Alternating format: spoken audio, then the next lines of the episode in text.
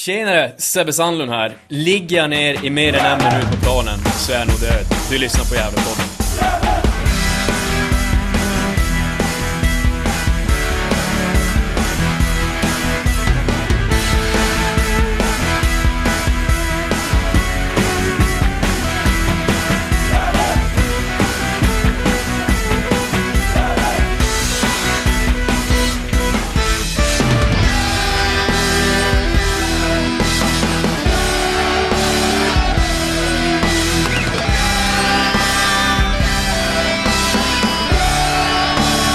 Då hälsar vi er varmt välkomna till Gävlepodden 244. Idag ska vi prata om motståndarlaget Gävle F kommande helg, vilket är Täby fotbollsklubb. Och det gör vi genom vårt segment som vi kallar det, motståndarkollen då. Där vi siktar på att prata upp matchen så bra det bara går för er lyssnare. Och...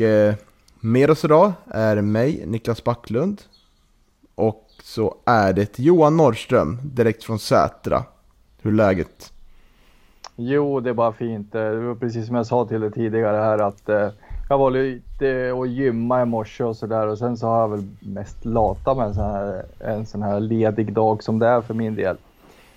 Men det är bra, absolut. Härligt. Och... tänkte gå in på väder. Vi är liksom ingen väderpodd, så jag kanske skiter i det. Men då, jag tänker att du har haft liksom en tråkig dag att vara ledig på, va? Regnat jävligt mycket då. Hur spelar in där? Ganska skönt ändå med tanke på att man är pollenallergiker, så att det är ganska skönt att det kommer lite blött från himlen faktiskt. Just det, förstår jag. Så det känns lite bättre nu, som i näsa och man nyser inte och går inte omkring och snorar som man normalt gör. Härligt. Ja, vi kan ju prata om Täby fotbollsklubb idag. Vad vet du om dem, Johan? Eller vilka känslor får du snarare om Täby? Jag vet inte. Överraskningslag förra året och... var väl ganska imponerad av deras första säsong i division 1. Överraskade som sagt många med sitt ganska raka och direkta spel och snabba omställningar och sånt där. Och, det är väl de känslorna jag får. Det har ju inte gått lika bra inledningen av den här säsongen, men det kommer vi väl in lite närmare på. Absolut. Och Täby är ju ganska nybildad klubb som vi var inne på. Man kan ju lyssna på vårt avsnitt där i tabelltippningen, där man även har en intervju med tränare och sportchef Daniel Erlandsson då, om man vill lite mer fördjupad bakgrund. Men klubben är bildad 2012 efter en sammanslagning av Täby IS och IFK Täby. Just det, så... Daniel Erlandsson är ju klubbens starka man, kan man väl verkligen säga, eller hur? Det får man lugnt påstå. Ja, och som du var inne på, det har inte gått så jättebra år. Man har spelat 10 matcher. Och enda vinsten man har, den tog man ju faktiskt i den här premiären, där man vann 7-2 mot Assyriska. Sen dess har man kryssat mot Umeå. Man har uddamålsförlust mot Haninge. Man har 1-1 uppe i... mot de norrländska lagen, både Luleå och Piteå. Man har förlorat med uddamålet mot Sylvia, uddamålet mot Örebro Syrianska, 3-0 mot Karlstad, 6-0 mot BP och senast då 1-3 mot Sollentuna. Vilka matcher har du sett av de här 10, Johan? Jag har sett matchen mot Sollentuna senast, och så såg jag den matchen mot BP. Och sen såg jag den matchen mot Örebro Syrianska. Så att det har blivit 3 matcher. Ja, jag har fått sett mycket mål. Ja, jag har ju fått gjort. Kan jag tänka mig. Jag har ju sett senaste matchen mot Sollentuna. Så du har lite mer kött på benen, får man säga, Johan. Ja, men lite grann kanske det är så. Jag noterar ju någonting som har förvånat mig lite grann. Det är ju att man har ju frångått det här framgångsrika spelet som man hade förra säsongen. Jag var ju inne på att man spelar det ganska rakt under 2020, och hade ju otroligt, de var otroligt vassa på omställningarna och vet du, gjorde ju mycket mål och vann många av sina matcher på just det spelet. I år har man ju frångått det lite och jag tycker att man spelar ett mera possession-spel, eller man vill äga lite mer boll i alla fall, och man rullar igång från backlinjen och verkar vilja äga lite mer boll i matcherna, och det är någonting som överraskade mig, att man frångått ett vinnande koncept. Är det någonting du tänkte på, Niklas, när du såg den här matchen mot Sollentuna? Absolut. Vi slogs ju av förra året av ett Täby som spelar ganska enkel fotboll, omställningsinriktad får man säga, med lite bollenhav, som var ganska vägvinnande, slutade 11 förra året. Och det som slår mig liksom i år, det är att ett annat lag vi har pratat om när vi pratar med deras ansvariga person då, det är ju Örebro Syrianska, och de vill ju också ändra spelstil, för de verkar ha fallit ut mer lyckat hittills, de ligger faktiskt på över halvan, medan Täby inte alls har lyckats med det än då. Så det drog jag en parallell till på direkten, att det är svårt att ändra om spelstil och sånt. Och ja, men vad tycker du då? Du har ju sett 3 matcher här med Täby. Vad ser du för principer i deras anfallsspel? Ja, nej men alltså ganska mycket av boll tycker jag, vet du, mycket ska gå genom Hugo Näslund på mitten där, som är ganska duktig, och att man försöker hitta Niklas Persson och Marcus Uppling då, som är Täbys bästa målskyttar. De har gjort 4 mål var, och jag tycker framförallt Marcus Uppling är ju en intressant spelare. Det är anfallaren, va? Ja, exakt, det stämmer bra. Marcus Uppling är anfallare och Niklas Persson spelar på mittfältet. Höger ytter. Ja, det stämmer. Och ja, det är mycket liksom av deras anspel händer ju kring de här spelarna som jag nämnde då. Framförallt Uppling tycker jag ju är någonting som Gävles mittbackar överhuvudtaget får se upp med, för att han är ganska vass in i straffområdet.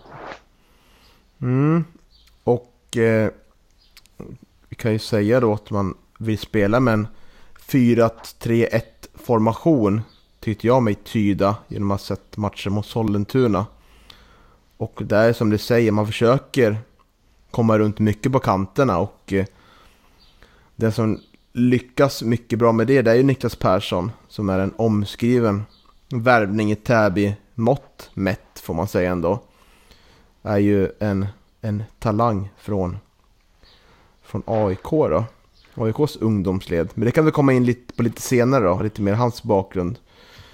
Men man försöker spela sig upp från mittback till mittfältare. Och gärna hitta nummer 10 jag har skrivit här. Nu kommer jag inte ihåg vem nummer 10 var. Nej, precis. Jag tror det var kanske andra yttermittfältaren, Oliver Granberg kan det ha varit. Ja, just det, det kan stämma bra, ja.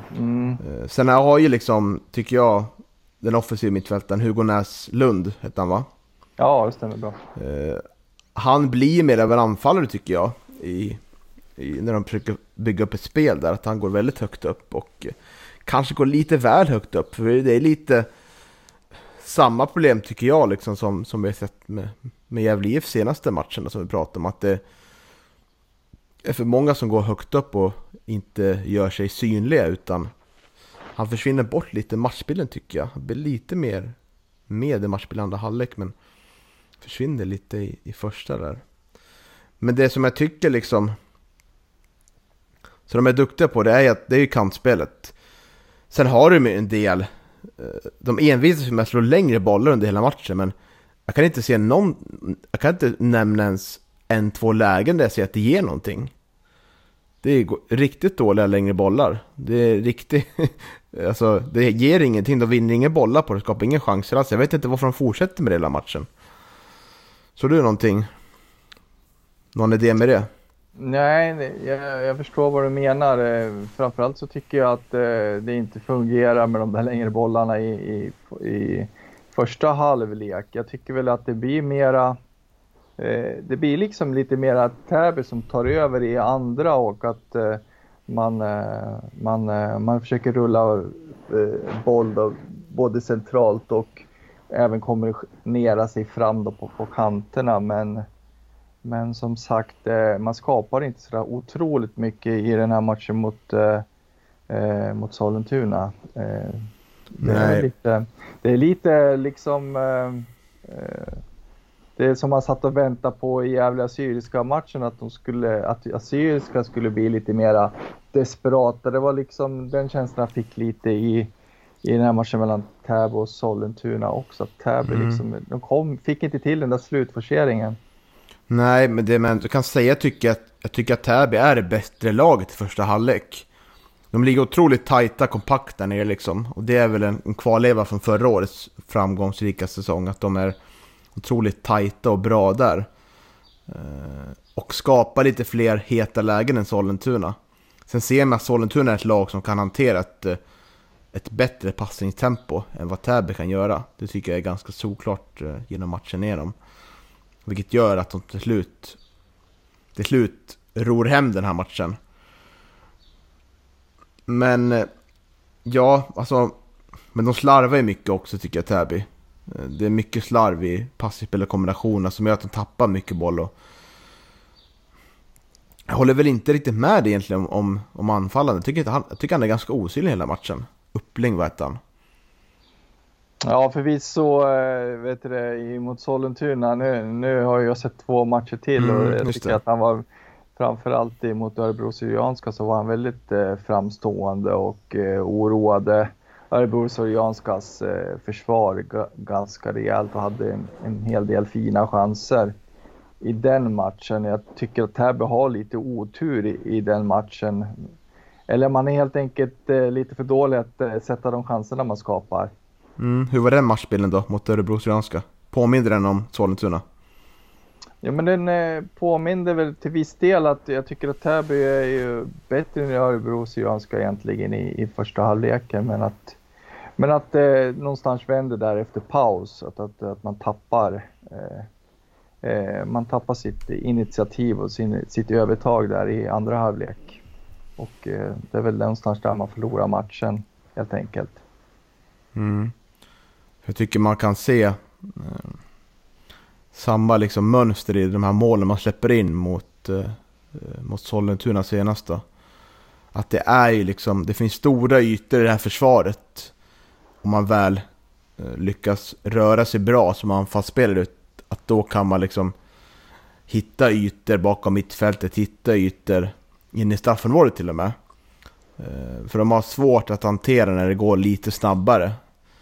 Och det är som ett målet, det är stora ytor i försvaret då, och delvis en dålig rensning.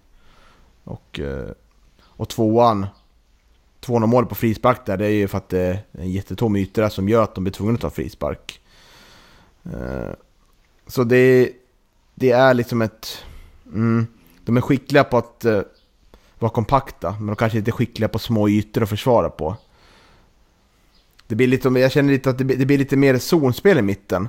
Så de som ser liksom inte när det kommer någon spelare bakom här, oj nu vart han helt fri här. Och då är liksom, det blir ju liksom en effekt av det liksom, att oj blir någon fri här, då måste någon gå upp där, så blir det en yta bakom. Så man förstår ju att varför det ser ut som det ser ut liksom. Varför man förlorar ganska jämna matcher. Absolut, och när vi pratar försvaret så behöver vi nämna att i centrala försvarslinjen där i Täby så har vi ju Jakob Ejeblad som spelade i Gävle förra säsongen. Gjorde det inte heller något större intryck? Nej, det gjorde han väl inte. Kom ju tyvärr inte sökt upp. Och ganska långt ner på sin kant. Ja, precis. Ja, tråkigt. Han har ju en väldigt fin inläggsfot tycker jag visa i Gävle när han väl fick använda den. Mm. Nu spelar han väl i och för sig central mittback då, som sagt i Täbys fyrbackslinje där, så att det finns inte så stora chanser för han att kliva upp på samma vis som han gjorde när han spelade i Jävle. Nej, så är det absolut. Mm. Sen är man ju faktiskt ganska nära. Man får ju ett kvitteringsmål på ett inlägg där som är ganska snyggt. Och Niklas Persson är ju nära 2-2 där med 10 minuter kvar. Och det är väl lite talande kanske att man inte sätter sådana chanser där. Och sen har man ju, tänker jag, har ju mött liksom, det är många uddamålsförluster och har ju mött lag som man borde vinna mot. Jag tänker både Luleå och Piteå är ett lag som Täby ska ha före sig i tabellen. Eller i alla fall bör ha ambition att ha före i tabellen. Och ja, 6-0 mot BP är väl inte så mycket att prata om. Men vi skulle faktiskt ha sett första matchen mot Assyriska 7-2. Det hade varit intressant att se vad som hände den matchen egentligen. Ja, om det kan liksom ha någon effekt på vad som hände sen. Ja, precis. Det kan ju hända att det gick lite för lätt där i premiärmatchen. Bör nämnas också att Fredrik Grundin har man ju som sista utpost nu de sista 2 matcherna. Vi har ju Albin Lorentz här som fick debutera och hålla nollan i Gävle som ung målvakt. Grundin här i Täby, han är 17 år och han har ju tvingats släppa 9 bollar förbi sig de 2 senaste matcherna här, så att, lite tuffare inledning för honom än för Lorentz helt enkelt. Mm. Och jag började fundera nu på den här matchen mot Sollentuna senast. Var det han Grundin eller var det Sollentunas mål som gjorde en del konstiga ingripanden, så att han hoppade ut där på en inlägg och så bara stötte ut bollen helt öppet liksom. Ja, det var ju Sollentunas amerikanske målvakt där alltså, så jävla märkligt ut. Ja, verkligen. Det hände ju inget, men det var så här, ja, det var inte så jävla smart så det ut som. Nej, precis. Det är ju lite amerikanskt det där. Det där känner vi ju till. Vi också från Gävles första år i division 1 här för 2 säsonger sedan, 2019, när vi hade amerikansk målvakt. Mm. Det kunde ju hända lite var som helst egentligen. Ja, precis. Vi har ju ingen stolt tradition av bra amerikanare i Gävle IF. Nej, precis. Det har vi ju inte. Men det får bli någonting att jobba på, tänker jag. Ja, absolut. Vem vet. Det kanske dyker upp något riktigt amerikanskt dess här framöver. Ja, för Ryan Raybould var väl inte amerikan, va? Jo, det var han väl. Var han det? Ja, precis. Ytterback, va? Visst var det så? Ja. Mm. Nu ska jag kolla här. Ja, amerikan, just det. Mm. Gjorde det ingen större avtryck? Nej, 4 matcher pellan. Ja, precis. Det är ingenting man minns direkt. Nej, verkligen inte. Nog om det. Vi tar stopp på det sidospåret. Ett där. Ett sidospår, verkligen. Mm. Svagheter då. Där tänkte jag på att den här spetskompetensen för att spela det här spelet, jag tycker de saknar det. Det är mycket felpass och det går långsamt. Det är inte spelare på ytor och inläggen har ingen timing och sådär. Så det tycker jag är, det är ett utvecklingsområde, och frågan är om man verkligen bör spela det här spelet som man bör spela. Men nu har ju du sett fler matcher än mig, så jag vet inte om du delar den åsikten. Nej, absolut. Jag delar dem faktiskt. Jag tycker nog att man skulle nog kanske försöka gå back to basic helt enkelt. Det är ju inte helt omöjligt att man gör det heller. För att ja, det var ju väldigt liksom vägvinnande förra året och gjorde att Täby klarade sig kvar, och nu börjar man ju få en ganska utsatt tabellposition här. Att poängen måste ju börja ramla in här snart för att man, om man har ambition att klara sig kvar. Mm. Vinsten mot Assyriska, kom den på hemma- eller bortaplan? Det var väl på hemmaplan. Det var väl 7-2. Så att, mm. Mm. De har fortfarande inte vunnit på bortaplan då? värt att tillägga. Nej, precis. Det har de ju inte gjort. Men likförbannat som jävla support så vet man ju hur sånt där brukar kunna sluta. De får inte underskattas ändå, tycker jag, Täby. Nej, absolut. Ja, och styrkor då. Tycker de ändå visar det här försvarsspelet där. De ligger ju ganska tätt där, även för att det finns utmaningar med att spela som de gör i försvarsspelet, som var inne på att det liksom det går att luckra upp bara man bibehåller ett högt passningsspel. Men så har man ändå en struktur där som är ganska bra. För vi har ju sett Sollentuna förr, vi vet ju vad Sollentuna är kapabla till. Och håller ju tätt i stor del av matchen, tycker jag ändå. Och så tycker jag ser lite omställningsspel som kan vara lite giftigt där. Eller vad säger du? Jo, men det är väl ett Täbys styrka egentligen, att det är ju det här omställningsspelet ändå, va? Sen har man ju som sagt Niklas Persson och Marcus Uppling som har gjort 4 mål var, så att man är ju inte helt ofarliga framåt. Det är man inte, utan ja, det gäller att man håller ett öga på de där 2 spelarna. Mm. Och lite spelare då. Vi var inne på några. Lite spelarprofiler här. Värt att hålla koll på. Jakob Ejeblad har vi nämnt. Har gett en ganska fin relation till oss supporter, tycker jag. Alltid vissa uppskattning sådär. Så jag tror han kommer få ett fint välkomnande på Galevallen. Kanske inte några stora applåder, men det kommer inte bli några burop i alla fall, eller? Nej, absolut inte. Och det förtjänar han inte heller, utan Jakob är ju en spelare som jag tycker alltid gav 100% när han spelade i Gävletröjan, och för det alltså förtjänar han all respekt. Mm. Och så har vi ju Niklas Persson då, från AIKs akademi, som kom inför säsongen 2020. Och slog igenom då lite i det Täby och förlängde ju nu. Och man ser att han mycket går genom hans kanter. Han gillar att utmana. Försvinner lite ur matchen när hallig, tycker jag. Men det är ju en spelare man säkerligen kommer bygga en del på spel i matchen mot oss då. Det tror jag också. Det är, som sagt, vi har ju nämnt hans namn här några gånger under programmet, och det är en duktig spelare, så att honom kommer vi nog se en del av på lördag när Jävla och Täby möts. Mm. Och jag tänkte också på Anton Erlandsson som vi nämnt. Han gjorde en otroligt fin säsong med Täby i division 2 2019. Året där de faktiskt tog en uppflyttningsplats till den här serien då. Han gjorde 14 mål då. Och säger nu att han fick ju provträna med AIK då efter den fina säsongen. Så har ju haft intresse från lite större klubbar ifrån sig.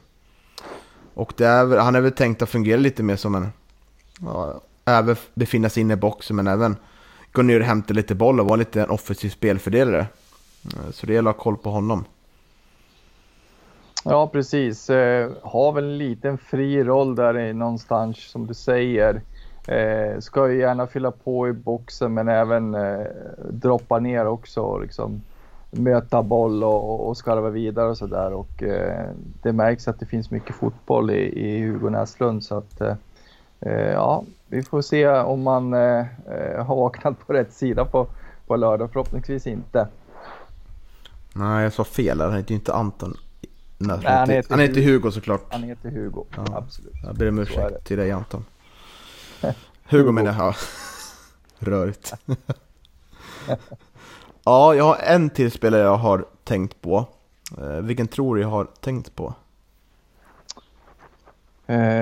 Ja du, det säger det. Det kan det vara Marcus Uppling som vi redan har nämnt, eller är det någon annan? Nej, jag har ju pratat ner honom lite där, så jag kommer inte nämna honom. Nej, just det. Nej, han var ganska osynlig mot Sollentuna, så att jag kan förstå det. Jag tänker på deras defensiva mittfältare Linus Pettersson Panuvik. Ja, just det. Som jag tycker har ett bra tillslag med bollen. de gånger han får fram bollen framåt då, en offensiv passning. Och han är ju en spelare som lyckas befinna sig i rätt lägen på andra bollen efter inlägg där. Han är precis utanför boxen, har ju en del farliga avslutningslägen, och tänker man att det kan vara en spelare att verkligen se upp med i en match där de kommer kanske ösa in inlägg och våra tunga mittbackar nickar bort den, och så står Linus Pettersson Panuvik där och bara drämmer till bollen, och så har vi 0-1 i baken. Ja, det får ju inte hända. Nej, absolut inte. Har du någon till där? Förutom Uppling då som du pratade om. Nej, precis. Det är väl de spelarna som vi har gått igenom nu. Jag har inget mera namn så, utan det är som sagt de här spelarna som man ska hålla lite extra koll på lördag, tycker jag. Ska vi gå in lite på hur vi vill att vårt älskade Gävle IF ska ta sig matchen då? Ja, men det tycker jag väl. Det tycker väl att man ska liksom fortsätta på den inslagna vägen. Det var det vi var inne på i förra podden, att vi tycker väl att det blir bättre och bättre. Det är ju den här centrala uppspelarna som det finns en del att önska, om man säger så. Eller vad säger du? Absolut, och jag har ju fått en direkt rapport där från Micke Bengtsson hur skadeläget ser ut inför helgen. Intressant. Och det är ju bara Nisse Eriksson och Våfflan då som inte är uttagningsbara. Och det gör ju att vi har jag har några spelare att dribbla på kring en startelva, och vi går in på den först och sen kan vi gå in på lite mer teoretiskt kring hur vi spelar då. Vem ska stå då? Det är väl Albin Lorentz, va? Fanns det någon rättvisare i världen så kanske man skulle unna honom att få stå mot Täby också, men jag tror nog att Tim Markström är tillbaka i målet. Ja, det finns ju liksom det kan ju bli lite av en legend, Albin Lorentz, att han bara står där en match för Gävle IF och så blir det så här att han har hållit nollan liksom, kunde inte säga det sen bara på stan så där. Ja, precis. Jag får hoppas att det inte blir så. Vi får hoppas att han verkligen får stå med i matchen. Ja, verkligen. Vi får väl hoppas att det finns flera matcher som man kan prata med sina barnbarn med och längre fram här. När det blir dags för det, så att säga. När det är dags att skryta om gamla meriter, så hoppas jag att det finns fler matcher i Gävletröjan som man kan relatera till. Och det som blir lite intressant här, det blir ju hur man väljer att formera centrallinjen. Var vill man ha Kalabane? Och beroende på vill man ha en i backlinjen, vem ska man peta då? Och kan man fortsätta på mittfältet, eller vill man ge Oscar Karlsson nytt förtroende där? Och det verkar som att Sebbe Sandlund då är fit for fight. Ska Sebbe hoppa in i startelvan här? Så det finns ju en del frågetecken där. Hur resonerar du om du vore Micke Bengtsson? Centrala mittfältet, om vi pratar om det, så skulle jag vilja ha Granat och Oscar Karlsson där faktiskt. Sandlund nyligen tillbaka och nyligen skadefri, och då tycker jag att då startar man nog på bänken, tycker jag. Utan då låter man de som är lite mera fit och sådär och mer i form att starta. Det låter som ett rimligt resonemang. Det taktiska genidraget som vi pratade om i förra podden då, med att sätta Kalabane på en anfallare, att blockera upp spelen där genom att ett bra huvudspel, kommer väl kanske inte bli lika troligt den här matchbilden, ser jag framför mig. Nej, det finns ingen anledning heller, som jag har sett det i de här tre matcherna, att när det gällde Assyriska så var det ju så uppenbart att så mycket av uppspelaren gick genom Iker, så att det var ju ett väldigt bra drag av Bengtsson och Mehmet att sätta Kalabane på honom, men efter att sätta tre matcherna mot Täby som jag har gjort så finner jag ingen anledning att ha någon i det laget punktmarkerad på samma sätt. Nej, och ser ju liksom vikten av att kunna ha en rörlig mittfältare som Oscar Karlsson, som ändå liksom är lite mer, kan man säga, lite mer smidigare och kan röra sig fram och tillbaka på ett ganska bra sätt att sätta fart på bollen än vad Kalabane kan göra. För Kalabane har ju en del styrka liksom. Man kan ju inte sätta fart på bollen på samma sätt, tycker jag, som Oscar Karlsson kan göra. Han kan ju vända om och sen sätta tempo i bollen, vilket inte Kalabane gör på samma sätt, utan han blir ju en annan typ av mittfälter. Och då tycker jag man kan fortsätta med Oscar Karlsson för att sätta ett bra tempo i den här matchen. Sen kommer det säkert finnas tillfällen där jag tycker att man kan, om det går allt går som det ska för leda matchen, då finns det jättemycket bra argument för att Kalabane ska hoppa in. För jag tycker att vi ska behålla backlinjen senast och låta Theodor Hansemon växa in i den här rollen nu då, efter den otroligt fina insatsen senast. Ja, absolut, det tycker jag också. Det finns ingen som helst anledning att göra några förändringar där med tanke på hur det såg ut mot Assyriska. Så att jag hoppas verkligen att man fortsätter med de tre som spelade där. Men det känns väl inte jätteklart att det verkligen blir så, va? Det kanske är klart för oss, men jag tror att det inte är helt jag tror det är ganska öppet. Ja, absolut. Man vet aldrig, men man har ju många gånger varit ganska säker på hur startelvan ska se ut. Och sen så har Micke ändå överraskat oss lite med en eller två stycken spelare. Så att, ja, nej, men det ska bli spännande att se.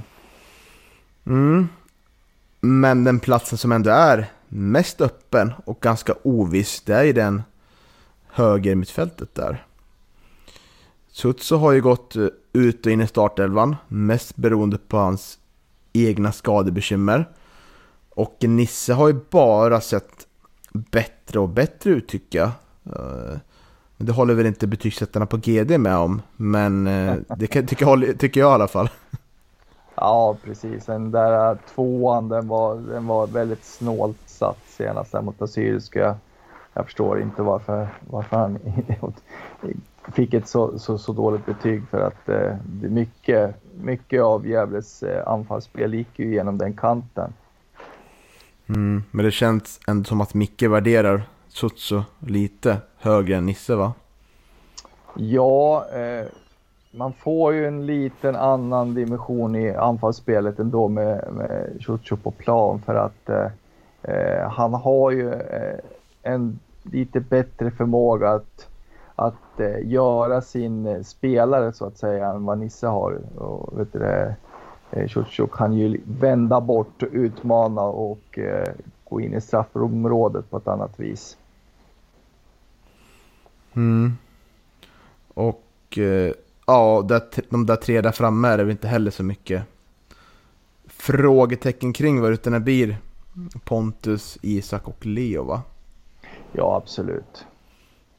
Får väl hoppas att vi får se lite mer speltid nu från Jakob Hjelte, som också har lite skadebekymmer och inte fått så mycket speltid på sista tiden. Jag hoppas att han får växla upp och komma in i form också, för det blir viktigt nu när snart Isak försvinner till Holland, att vi har en Jakob Hjelte som får mer speltid och kan jobbas in i form, att det inte tar för lång tid. Och jag skulle gärna se liksom att leder vi med 2-0 men halvtimme kvar och relativt sett kontrollerar matchbilden, så skulle jag gärna se att Jakob Hjelte får en halvtimme där. För att han behöver liksom, vi behöver ha spelare som verkligen kommer in och kan leverera sen när det verkligen är kniven mot strupen. Ja, jag tror att jag menar, Micke och Mehmet är ju ganska medvetna om att ja, vad som komma skall, och att det här med Isak inte är för evigt, utan att någon annan måste ju skolas in. Och jag tror nog att är Hjelte 100 liksom, 100 när det gäller det fysiska och sådär, och vet du, det inte är skadad, så jag tror han kommer att få mer och mer speltid där framöver.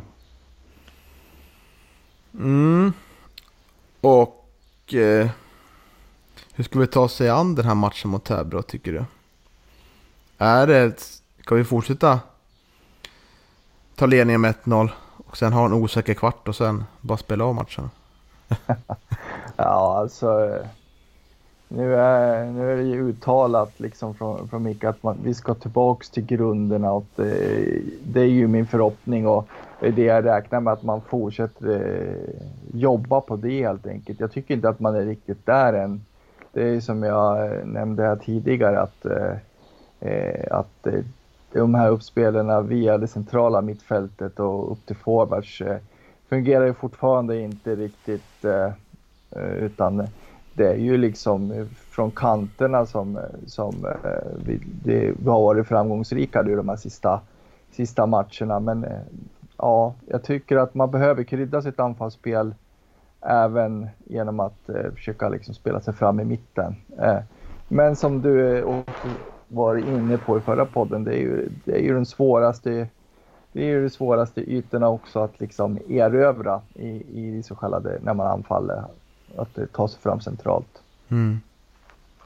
Mm, absolut. Och det vore härligt att se ett Gävle IF som kan spela bra under längre period, att det liksom inte går i perioder där man kan kontrollera en match och verkligen se till så att det blir en säker vinst, för det har vi inte riktigt haft än liksom, de här 3 matcherna vi vunnit, utan det har liksom varit kniven mot strupen, har det nästan känts som liksom. Men man var orolig så där, och det är man väl alltid på läktaren, men det är skönt att se att man liksom visar nu att liksom att nu ökar vi det derby ganska snart, och nu ska vi liksom komma i toppform här nu visar vi liksom att nu slappnar ingen av här liksom, utan nu håller vi fanan högt i 90 plus tillägg. Mm. Jo, så är det väl. Nu tycker jag väl så här, med lite eftertanke, så var det väl inte egentligen sån stor fara på taket. Liksom segern mot Assyriska var väl aldrig riktigt i fara, men å andra sidan så beror det på Jävle, eller beror det på att Assyriska inte orkade forcera? Det är ju frågan. Ja, det är väl, man kan se det på 2 olika sätt där liksom, men jag tycker också att det berodde ju också stor del ändå, tycker jag, på Assyriska, att för vi gjorde ändå så här, visst vi stängde till ganska bra bak, men vi gjorde ingen, vi slarvade mycket passningsbrett i andra halvlek då. Så det var ju inte, vi gav ju de lägena kom in i matchen tycker jag, men de tog inte dem. Nej, precis. Det var väl det där taktiska draget att plocka bort Iker och eller Ike kanske man ska säga. Jag vet inte riktigt, men som gjorde att Assyriska varit lite konfunderade, och man tvingades anfalla på ett sätt som man kanske inte var van vid riktigt. Så ja, det är lite svåranalyserat naturligtvis. Man vill ju gärna tro att det är Gävle som gör en solid och bra liksom insats.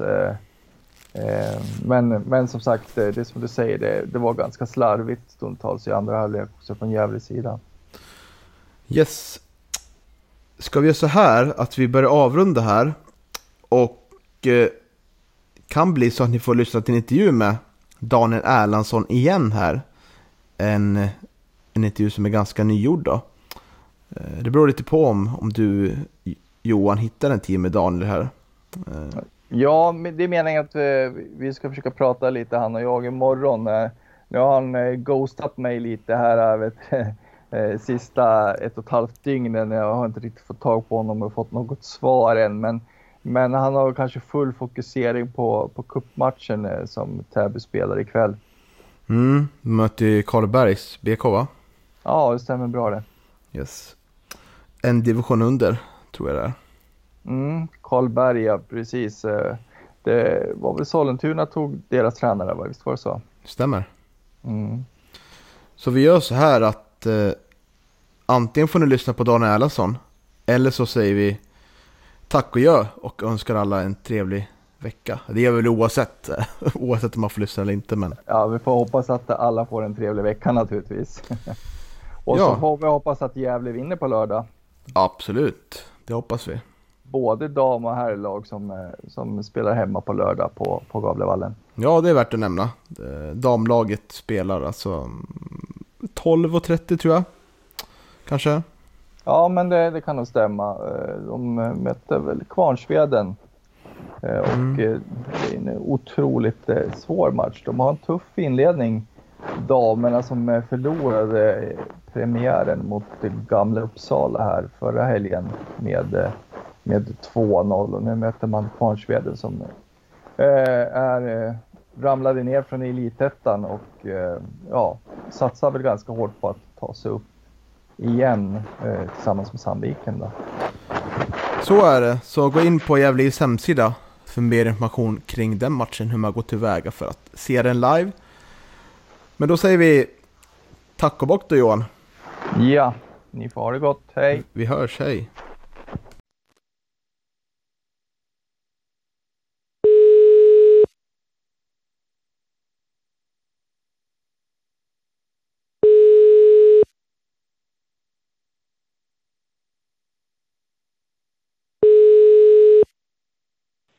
Ja, då talar jag med Daniel Erlandsson som är sportchef och tränar i Täby FK. Fick jag alla titlar rätt eller har du fler strängar på din lira i Täby? Nej, det där blir bra. Skitbra. Ja, allt är lugnt så här inför mötet med Gävle. Ja, det får man väl säga. Vi hade ju en cupmatch igår som blev ganska sen då. Så var sent hem som vi spelade mot Karlberg igår kväll som vann 1-0. Så, och vi är lediga idag så på det sättet är det väl det är lite lugnt. Mm. Ja, men vad skönt. Ni kan tänka att ni behöver den där segern nu mot Karlberg i Svenska cupen för ni har haft en ganska tung start på säsongen. Det börjar ju bra mot Assyriska, men sen har ni nu 9 raka matcher utan vinst. Hur ser du på inledningen av säsongen? Ja, exakt. Vi öppnade ju bra som du säger och vi hade väl på något sätt en helt okej liksom, matchen efter det också som... vi kryssade eller förlorade med uddamålet mot Haninge och tappade in sent i 97 mot Piteå. Där vi liksom tycker att vi är rätt nära seger i många matcher men inte räckte till och fick förlora mot Haninge men så har vi några kryss. Och sen så har vi ju uddamålsförluster där vi verkligen känner att vi är med och hade kunnat påverka resultatet tidigare i matchen genom att göra 1-0 till eller göra första målet mot Sylvia Örebro där vi torskar. Men det är väl egentligen därefter som det blir riktigt sämre. De här matcherna jag pratat om nu har vi varit med hela tiden och varit mer eller mindre skapat ganska mycket men varit inte tillräckligt bra för att liksom vinna då, uppenbarligen.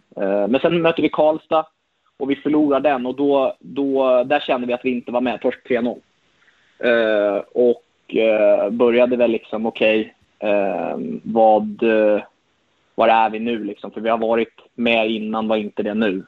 Och sen har vi en match mot BP som vi förlorar stort och sen senast mot Sollentuna som ändå var ett steg framåt för oss. Där jag tycker att vi gör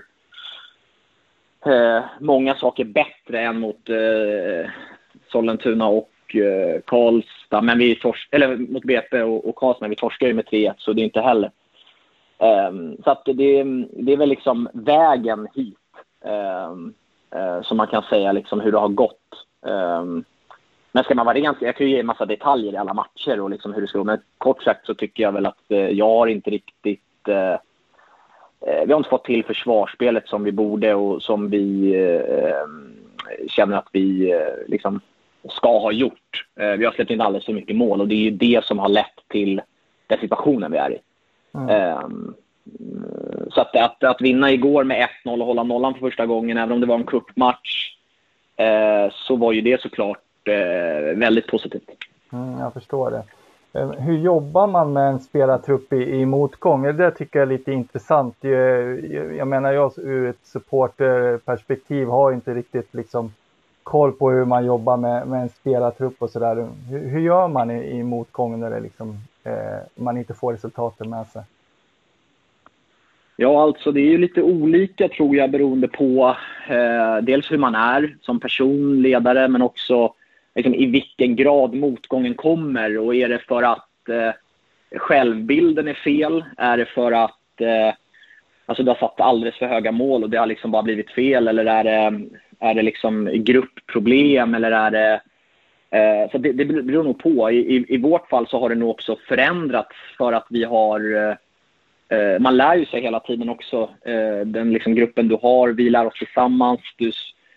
Men i grund och botten tror jag det handlar om att titta på först och främst vad är det som gör att det inte går så bra som du hade velat, eller vad är det som gör att du förlorar matcher. Och det är ju alltid kopplat till vad du gör på plan, alltså på vilka sätt släpper du in mål, vad är det som gör att vi inte skapar de chanserna vi vill kanske, eller vad är det som... Och liksom utgå någonstans därifrån i liksom det stora resonemanget. Sen kan det ju, jag menar, det är ju, liksom, vinner du flera matcher i rad, då kanske du är extremt tuff i vad vi förväntar oss av dig. Alltså vi höjer kraven egentligen på spelarna hela tiden för att man inte ska slappna av. Det är ju lite svårare att göra när det går emot, för att självförtroendet efter ett par förluster blir ju... ja, det går ju ner. Så att mycket handlar ju om dels att vara överens om var är vi någonstans, alltså var är vi just nu, så att det inte är några som tror och tycker att jo men alltså det är ju, vi har haft lite otur eller vi har haft lite hit och dit och det är massa ursäkter, utan först måste man ju liksom, var är vi och vad beror det på, och vad är våran plan framåt, och när man väl har den liksom, och man har valt en väg, alla är så överens som man tror att man kan vara, så gäller det att hitta ja, men skapa... Ja, men jag sa till exempel att jag tycker att det är ett steg framåt mot Sollentuna senast. Vi har ett anfallsspel som jag tycker jag känner igen, som vi inte hade mot BP Karlstad, vilket är positivt. Vi är ännu noggrannare i vårt försvarsspel, även om vi släpper in 3 mål, men vi vet varför vi släppte in, vi vet vad vi borde göra nästa gång. Det har blivit liksom ännu tydligare. Och sen tror jag det handlar om att alltså du frågar liksom jobba i motgång och hur man gör. Jag tror du inte kan komma undan att liksom erkänna vad det är som är fel. Alltså hur släpper vi in mål? Vad behöver vi göra bättre utan att det blir liksom utpekanden? Eller... Sen är det väl liksom alla olika. Man får fånga upp... jag menar, man missar ju ibland alltså hur, alltså spelare säger inte alltid hur man mår, eller liksom, man får liksom se och ställa frågor och så får man läsa av. Men jag tror grunden i hur man ska jobba med det där, det tror jag är att dels vara sig själv och visa att man tror på vägen man ska ju. Alltså vi ska hitåt, vi ska framåt, och det är på det här sättet, och sen får spelaren känna att alltså det är inte så att just nu gör vi saker och ting sämre än vad vi tycker att vi borde eller vill. Men för 10 veckor sedan så hade vi ett jäkla självförtroende och vi skapade chanser och det var väldigt kul. Och det egentligen är inte så långt ifrån, det är egentligen en match. Vinner du en match så är mycket tillbaka.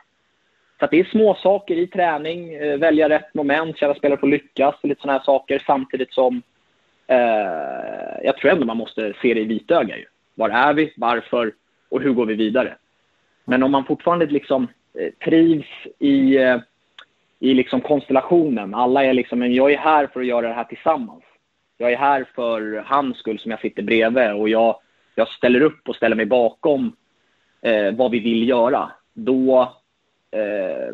Då finns det fortfarande liksom ganska liksom troliga vägar att ja, men det här, vi tror att det här kommer kunna vända. Men det är klart, jag känner väl att vi har väl varit, alltså om du tänker dig starta bra, spela liksom, ja, varit nära några matcher, till att förlora dem som har varit nära, till att förlora dem ganska rejält, till att nu vara ganska liksom med igen, så är ju att den trenden behöver ju fortsätta, och det är ju det som är mitt jobb såklart psykologiskt att liksom, men jag kan inte lura någon att självförtroendet är på topp. Jag kan liksom uppmana och allt sånt här, men det måste komma utifrån segrar, skapade målchanser, eller att man känner att vi börjar bli ganska tätt i vårt straffområde. Då kommer ju det här. Men kort och gott så skulle man kunna säga att det kan få se ut hur som helst mot Gävle. Om vi vinner matchen så kommer vi ha ett mycket högre självförtroende när vi går in i nästa match. Det spelar ingen roll hur vi vinner matchen. Så jag tror den psykologin är liksom definitiv. Jag tror inte att det finns så mycket annat i det. Så. Om du förstår vad jag försöker säga här. Ja, absolut, absolut. Jag tycker det är också intressant. Jag har sett 3 av era matcher nu mot Örebro Syrianska och BP och så den senaste mot Sollentuna. Det som jag tycker är intressant ändå, det är ju att det inte är mycket hängande huvuden då, utan att det ser ut som att spelarna är ute och kämpar på. Det måste ju ändå vara en styrka, tycker jag. Och roligt för er på sidan också som tränare att se. Ja, självklart. Det är ju...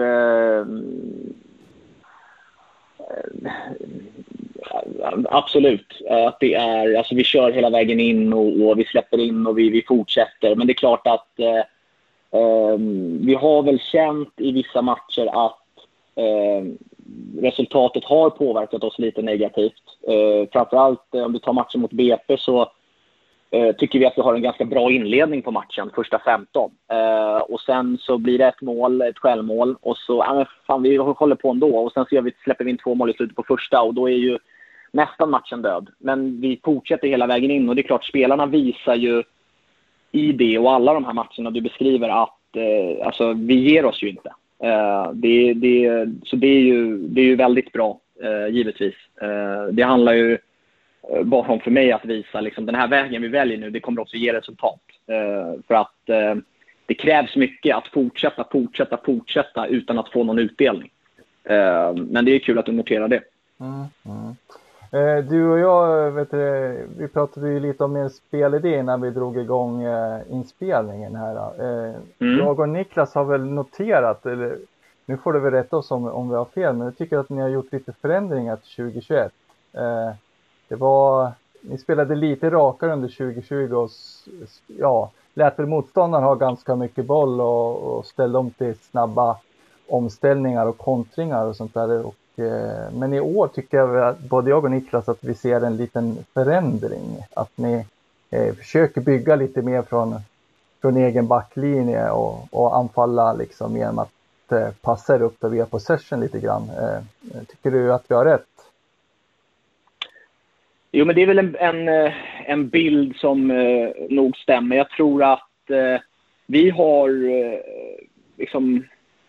vi har som målsättning att gå framåt så fort som möjligt. Det som hände i matchen mot Assyriska var ju att vi gjorde det och vi gjorde 7 mål. Och det är klart att det blev liksom shit. Och motståndarna då lät ju oss liksom ha bollen efter det. Umeå till exempel. Vilket liksom gjorde att vi... dels var liksom tvungna att bygga spel framåt för att möta ett lägre försvarsspel.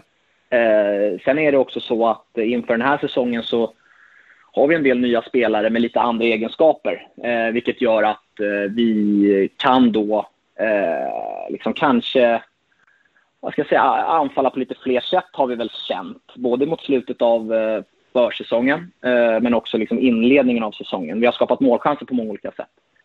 Så den stämmer nog. Det som jag tycker att vi inte, som jag sa till innan här, att innan vi startade, att vi har inte lyckats i det sätta vårt försvarsspel ordentligt. Vi har släppt in alldeles för mycket mål på sätt som jag tycker att vi borde kunna hantera bättre.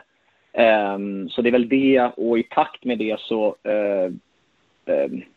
behöver vi bli ännu tydligare i hela spelet så att vi liksom inte hamnar i det här, ja men vi kan skapa målchans på många olika sätt, vi kan ha bollen, vi kan inte ha, det behöver bli tydligare, och där tycker jag att vi är en bit på vägen. Jag ska inte säga att vi åkte fel i början, men vi fick mycket boll på grund av den starten vi fick, vilket gjorde att vi utvecklade det spelet i takt med att motståndarna gjorde annorlunda. Men alltså eran notering är ju ändå sann, tror jag. Ja, men det var ju skönt att vi fick det rätt åtminstone. Vet du hur, ja, vi var inne lite på läget i laget också, och att ni spelade som sagt cupmatch mot Karlberg då, som ni vann med 1-0 då. Hur ser det ut nu då inför för helgens match mot Gävle? Har ni några skador, avstängningar och så? Inga avstängningar. Vi har ju lite skador och sådär som vi har haft sista tiden. Men inget nytt att rapportera liksom. Utan vi kommer ju på lördag med, ja, med gott självförtroende efter gårdagen och ja, de vi har jobbat med sista tiden, så kan man väl säga. Det som jag noterade också, vi hade ju en otroligt ung målvakt som stod i senaste matchen här när Jävle vann mot Assyriska, som heter Albin Lorentz, och ni har också en väldigt ung målvakt, Fredrik Grundin, som var väldigt bra igår. Det stämmer, det ganska bra. Det är lite roligt att det kommer upp så pass unga spelare ändå i division 1 norra, tycker jag. Ja, ja, det stämmer absolut. Och det känns ju som att lagen i ettan har liksom lite antingen eller. Antingen så har man plats för liksom unga spelare generellt. Sen att alltså 17-åringar vet jag inte om det är liksom så jättebra. Men just det här liksom 17 till 22, 23. Alltså det är den åldern. Eller så har man lite mer mogen struktur, vilket väl Jävle har egentligen. Men liksom lite blandat. Men ettan är ju ändå, jag tycker att det är rätt många som får chansen i rätt unga åldrar. Att man liksom, många lag, sen om det har med ekonomi eller strategi eller liksom sådär, men det är ändå många unga som är i ettan. Jag vet inte hur det såg ut för 10 år sedan, men känslan är att det går åt det hållet. Sen för Fredriks del så har han ju varit nära liksom A-laget och tränat och liksom suttit på bänken och åkt med liksom mycket genom förra året och sådär. Och så nu när vi har haft lite skador på målvakter så har han ju fått chansen, BP, Sollentuna och Karlberg, och gör det bättre och bättre hela tiden. Så det är absolut. Hur gammal är eran keeper? Ja, han är 18 fylld, så att ja. Okej, alltså 03 eller? Mm. Stämmer bra. Okej, ja, perfekt. Ja. Ja, nej, men det är glädjande. Nu är det väl förmodligen Tim Markström som är tillbaka i målet på lördag, men ändå kul liksom för så här unga spelare att komma upp och prova och spela i A-laget, tycker jag. Hur vill du att matchen ska gestalta sig på lördag då? Hur besegrar ni Gävle, tror du? Jag tror... Lyssnar tränaren på den här podden, eller? Ja, precis. Jag kan förstå att du kanske inte vill gå in på detaljer. Jag vet faktiskt inte om Micke lyssnar, men... Nej, men alltså så här, man kan väl säga att jag tror, oavsett vilken plan vi väljer, så tror jag att det är viktigt att alltså hur vi vill tackla matchen, att vi gör den liksom väldigt noggrann, oavsett om det är ett direkt spel eller mer med boll, eller om det är ett högt eller lågt försvarsspel, så tror jag att liksom den delen är viktig. Sen tror jag för oss nu där vi kommer ifrån, så är det också viktigt att vi anpassar oss efter den matchbilden som blir i var lämnar Gävle för ytor liksom. Okej, då är det där vi kan gå. Vad lämnar vad sätter domaren för mig? Okej, då är det det vi gör. Alltså att vi får inte vara för spretiga, för liksom otydliga i att man kan göra det här på många olika sätt. Så att det är en grundplan från början som såklart bygger på vad är vi någonstans och vad har vi gjort sista tiden. Men också acceptera liksom, okej, det är den här matchbilden och vad krävs, och så göra allting som det går för att vi ska få med oss ett bra resultat. Så att Den är nog liksom viktig. Det blir inte så mycket detaljer för dig nu, men liksom den delen psykologiskt, mentalt, disciplinen i det är viktiga för oss. Sen gillar vi att spela med liksom hög intensitet och liksom fart så. Och Jävle gillar att ha rätt så mycket boll. Så att det är väl inte omöjligt att det kommer se ut så också. Mm. Jag kommer att tänka på en fråga till också som jag tycker är lite intressant. Det är just det här med förändringar under en match. Jag vet att när man står uppe på läktarna och skriker och åsikter så tycker man ju att det ska vara lätt att justera och sådär. Men hur är det i en match där liksom inte matchplanen liksom fungerar? Är det lätt att göra justeringar eller är det svårt att få till det där under matchens gång liksom? Jag tycker väl två grejer där. Det ena är att jag tror man kan absolut ha en matchplan som liksom är tagen ur, nu gör vi så här, och sen så sitter den fullt ut och så vinner man. Men byter du det hela tiden? Jag tror att du behöver ha extremt skickliga spelare som, nu gör vi exakt så här när vi möter dem, nu gör vi exakt så här när vi möter dem, för att, och sen gör de inte som du har tänkt. Då, eller alltså att motståndarna gör inte som du har planerat för. Då blir det väldigt jobbigt. Så jag tror att du behöver ha mycket av... Det är klart man måste titta på vad det är du möter, men jag tror att du behöver ha ett spel och en spelidé och liksom hela grunden i att alltså hur tacklar vi beroende på vad de gör. Alltså inte specifikt vad liksom gör den spelaren, utan om du har en idé om att du vill attackera ytan som på en spelvändning. Om den alltid uppstår, prio 1, då är det det du gör om den uppstår. Om den inte uppstår, då spelar du igenom till exempel. Och då spelar det ingen roll vad du har förberett dig på, för att det handlar om vad motståndarna gör när du har bollen. Och hur snabbt du gör det beroende på hur snabbt de flyttar. Så den tror jag är... Sen har man ju alltid en plan. Och det är klart att jag har gått in i en match och lyckats med en matchplan bra och misslyckats. Men det här med att förändra under match, det är ju... frågan är lite mer komplex än den är när man sitter på läktaren och för du kan ju, det räcker ibland att du byter en spelare så får du en helt annan spelartyp som är duktig på vänsterkanten, som är duktig på att gå in i banan och dra på sig spelare för att släppa ut den, och så blir det yta på kanten för en ytterback till exempel. Det kan ju vara en förändring. Och sen kan det vara att du helt enkelt, vi går ner i vårt försvarsspel och gör någonting annat, eller vi går upp på 2 forward istället för 1, eller, så den går ju. Men det man ska komma ihåg, det är ju vad har du för, alltså vilken kvalitet har du i laget, hur bra går det just nu i serien och hur bra är vi kontra våra motståndare? För att ett lag som det flyter på, det går väldigt bra, vi liksom vinner match efter match, då är det rätt så enkelt att bara ändra matchbild. Alltså gå ner och hämta lite i den där ytan, och rätt vad det är så har du massa spelvändningar. För att det är mycket i ditt spel som bara flyter och det sitter. Du har satt så mycket och det går bra och liksom, du har självförtroende och du har många av de här grejerna. Men har du inte det, då kan det vara så pass många saker som du skulle kunna tänka dig där på läktarna. Man borde göra så här. Jo, men det kommer också påverka vår defensiva balans, och det kommer också påverka, har vi tränat på det? Har vi liksom går det lite emot, då behöver man liksom slimma för att bli tydligare. För den måste sitta först. Och blir det för mycket förändringar även i matchen, så alltså, du kan alltid byta en spel, du kan alltid byta ner en position. Men den här stora förändringen som jag tror du menar, där man liksom byter skepnad på matchen, där liksom fan, vi har ju knappt bollen, och så gör man en grej och så har man helt plötsligt bollinnehav.